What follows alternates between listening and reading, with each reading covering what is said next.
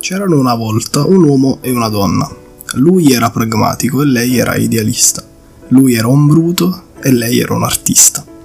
Lei era figlia del sole e della luna e viveva in uno sfarzoso palazzo sopra le nuvole. Era amica delle stelle che le raccontavano tante storie ed era amica dei venti che la trasportavano ovunque lei volesse. Il suo sguardo dall'alto sul mondo le regalava ispirazione e acume e riusciva a vedere cose che altri non riuscivano neanche a notare. Lui invece era figlio della terra e del mare, era un mastro fabbro e un fine carpentiere. Trascorreva la sua vita nei suoi laboratori e nelle sue fucine. Era amico dei giganti, custodi del fuoco e dei mestieri, e aveva un orecchio attento con cui ascoltava addirittura l'antica voce degli alberi e delle montagne. Lui non alzava mai lo sguardo oltre l'orizzonte e non sognava di volare, Aveva i piedi ben piantati per terra e non bramava altro che essere il migliore in ciò che faceva. Un giorno, mentre lei nella quiete delle sue stanze lavorava ad un grosso dipinto, le vennero a mancare dei pigmenti di colore e, affacciandosi alla finestra, dal cielo, scorse una grande radura che pareva essa stessa essere una tavolozza con i colori, ma di fatto era uno sterminato prato fiorito. A cavallo dei venti raggiunse questo luogo ed estasiata sia dei colori che dagli aromi emanati, iniziò con leggiadria la sua raccolta. Pareva danzare nel suo ampio vestito di seta, bianco e oro, che faceva forte contrasto con i suoi capelli neri, riflessi di blu, che agli occhi degli spiriti del bosco che lì vicino si, for- si fermarono a guardarla, apparivano profondi e sconfinati come una buia notte senza né luna né stelle. Poco distante, dove dapprima si sentiva il rumore di una scure che batteva su un tronco, per tutta la durata della danza della raccolta di lei non si udì più nulla, se non il frusciare dell'abito e della vegetazione spinti dai venti, lì presenti e in attesa. Quando infine lei tornò da dove era venuta, cavalcando le ali dei venti, accadde una cosa che non era mai accaduta prima. Lui levò gli occhi al cielo seguendola con lo sguardo. Mai nulla che non fosse un'opera realizzata con perfetta fattura aveva mai smosso in lui sentimenti di benessere e soddisfazione simili. E pensare che non aveva mai raccolto legna in quel lato del bosco, ma che ci fosse arrivato sovrappensiero. Stava riflettendo sulle parole di una vecchia quercia che spesso si trovava a scherzare riguardo i suoi abiti logori e il suo viso sporco di fuliggine. E lui sempre ripeteva a se stesso e a quel vecchio tronco che quello era il suo lavoro e che era nato per creare dell'utilità e degli ottimi strumenti. Ebbene, quel giorno lo stupore l'aveva messo, aveva messo un freno al suo lavoro e la sua curiosità lo aveva ancorato a quella zona del bosco. Così, mentre lei dipingeva oltre le nuvole, lui lavorava sulla terra, vegliando sul giardino in cui la figlia del cielo aveva danzato. Del tempo passò, ma fortuna volle che lei non solo fosse una creatrice instancabile e avesse sempre bisogno di nuovi pigmenti, ma che fosse anche rimasta colpita dalla bellezza del posto dove si era fermata la prima volta, tanto da decidere di tornarci. Ad accoglierla stavolta però uno spettacolo mai visto, neppure da lei che di cose ne aveva viste molte. C'erano innumerevoli animali del bosco che circondavano il giardino, alcuni erano addirittura in posa tra i cespugli fioriti, tutti finemente intagliati nel legno, intarsiati e decorati, e talvolta erano anche arricchiti con delle ghirlande di fiori. Probabilmente il pezzo che ha destato più meraviglia agli occhi di lei era uno splendido e maestoso cervo maschio, in legno di quercia, chiaro come una spiaggia bianca, liscio e levigato, come ciottoli accarezzati per decenni dalle maree. D'altro canto, le striature del legno davano al costrutto una presenza maggiore e un certo senso di realismo, mentre intrecciati nella grandiosità delle sue corna c'era una spettacolare varietà di fiori, disposti secondo un'armocropia particolare che ispirava quiete. Lei, guardandosi intorno, si avvicinò fino ad arrivare al cospetto della grande statua e una volta lì tirò fuori da una piega della sua veste un pennello non più lungo di una quindicina di centimetri, ma così fine da sembrare un gioiello pendente.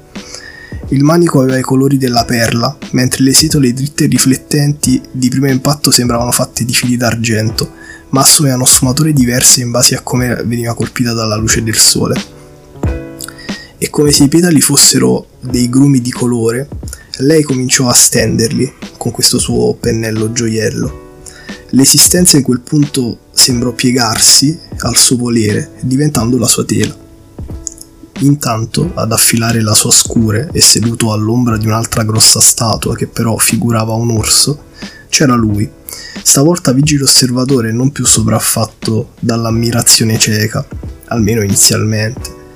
Alla fine dell'intervento della figlia del cielo sulla tela di fiori, questi persero completamente consistenza, diventando un velo dalle tante sfumature e con la facoltà di cambiare e muoversi come se fossero un fluido. Serpeggiando tra le corna dava vita a un di per sé superbo spettacolo, ma che nulla parve in confronto a quello che accadde da lì a poco. Dopo essersi scrollato leggermente ed essersi guardato un attimo attorno, il cervo di legno iniziò a muovere le sue zampe e a girare per i dintorni, abbastanza stranito. Sul volto di lui apparve l'ennesima espressione dello stupore, ma quella volta fu accompagnata dalla risata di lei, che da un po' di distanza lo osservava. Poco dopo, come la volta prima, lei si dedicò alla sua raccolta e quando ebbe finito, scortata dai venti, ascese al cielo nuovamente. Anche lui tornò ben presto al suo lavoro, ancora una volta colmo di meraviglia, come la prima, e di ispirazione. Decise di trasferire il grosso delle sue commissioni in quella zona e costruendo a favore di ciò anche un magazzino e un laboratorio proprio in quel bosco, in modo tale da vegliare in quel luogo ed eventualmente incrociare ancora una volta i passi con la figlia del cielo.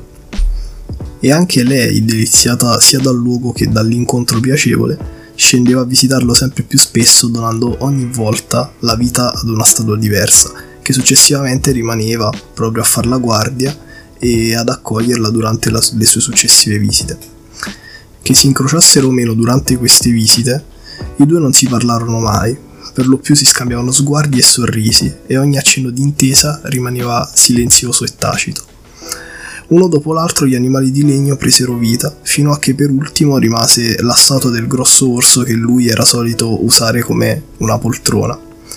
Un pomeriggio, proprio seduto all'ombra di questo, in un momento di pausa, fece un sogno, o forse ebbe una visione, in realtà neanche lui riusciva a spiegarselo lì per lì, e si figurò dei luoghi mai visti prima, boschi, montagne, miniere, spiagge, con la convinzione vivida però che questi esistessero davvero ed era spinto da un bisogno quasi impellente e viscerale di visitarle.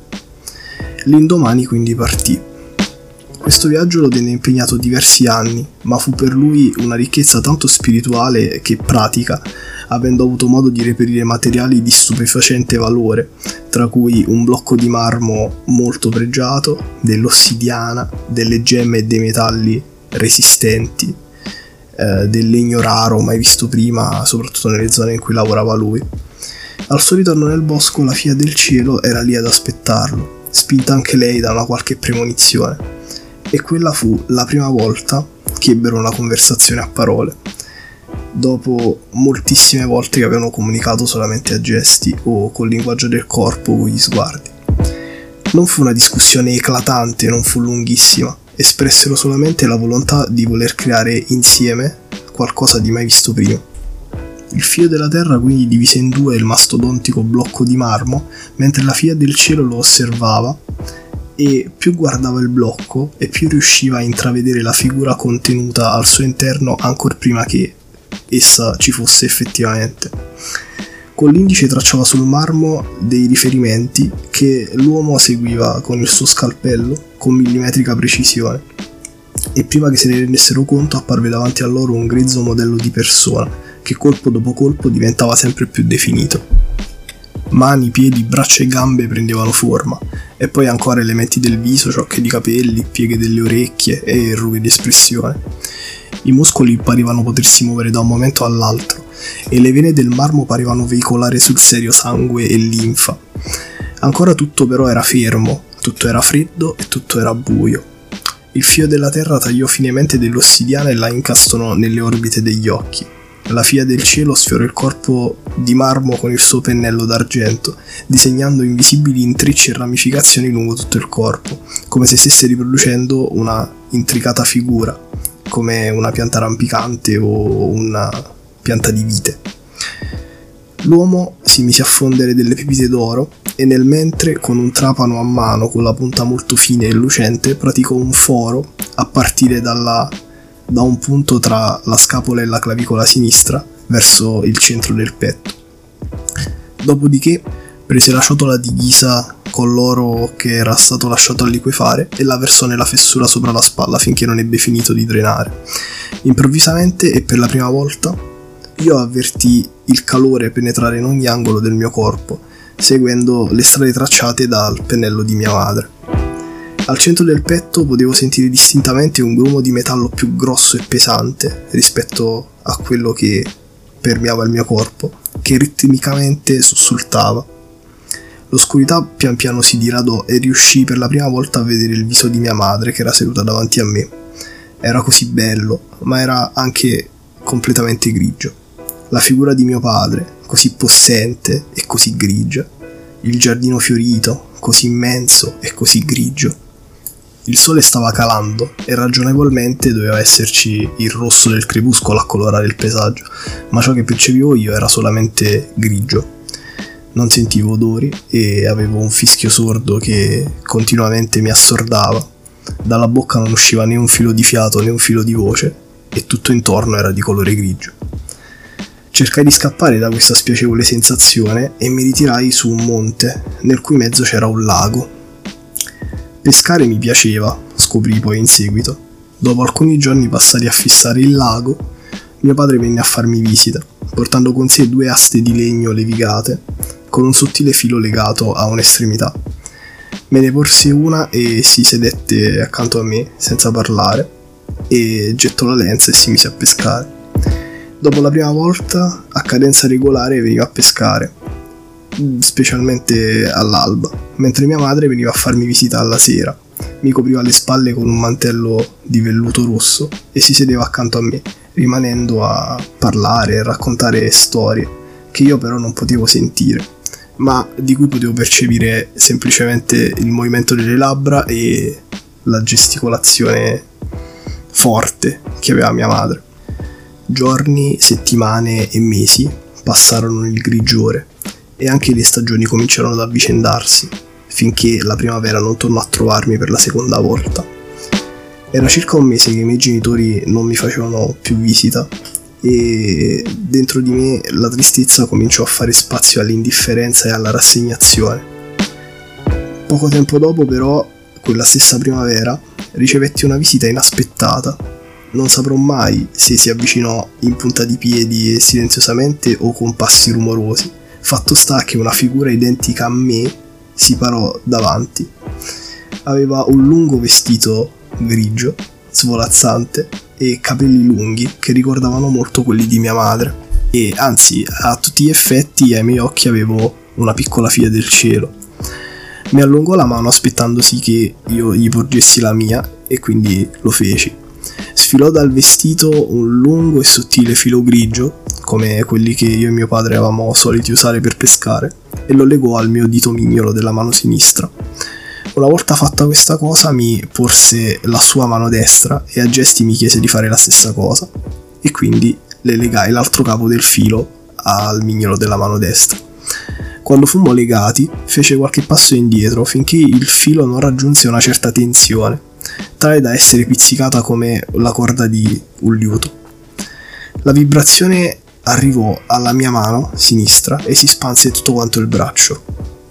Quando questa vibrazione arrivò al tronco, era così forte che mi fece tentennare e chiudere gli occhi e mi fece girare la testa. In un secondo iniziai a sentire il profumo dei fiori, dell'erba e addirittura dell'acqua del lago di montagna, di volume molto inferiore a quando l'avevo visto la prima volta in autunno, e quindi avvertivo con il mio naso un sentore di salmastro il canto degli uccelli si mischiava con il fruscio del vento e con il rumore delle cicale, e c'erano anche altri versi secondari. Quando finalmente aprì gli occhi mi trovai davanti la pienezza dell'ambiente che mi circondava, in cui ogni elemento aveva il suo colore, tutti ben lontani dal grigio a cui mi ero rassegnato. Meraviglia delle meraviglie, davanti a me sfilava la piccola figlia del cielo e della terra, splendida in un lungo e sottile vestito scarlatto ornato da fili d'oro, identici a quelli che abbiamo usato per unire le nostre dita. La giovane mi guardò e mi sorrise e fissando il filo che ci univa ci soffiò sopra e quello scomparve, ma potrei giurare di sentire la sensazione di stretta sul mignolo ancora adesso. Avvicinandosi ancora una volta, mi prese le mani e fece leva per farmi alzare dalla posizione seduta e mettermi in piedi. Senza smettere di sorridere, infine mi disse: Forza, fratello, andiamo che c'è il mondo che ci aspetta.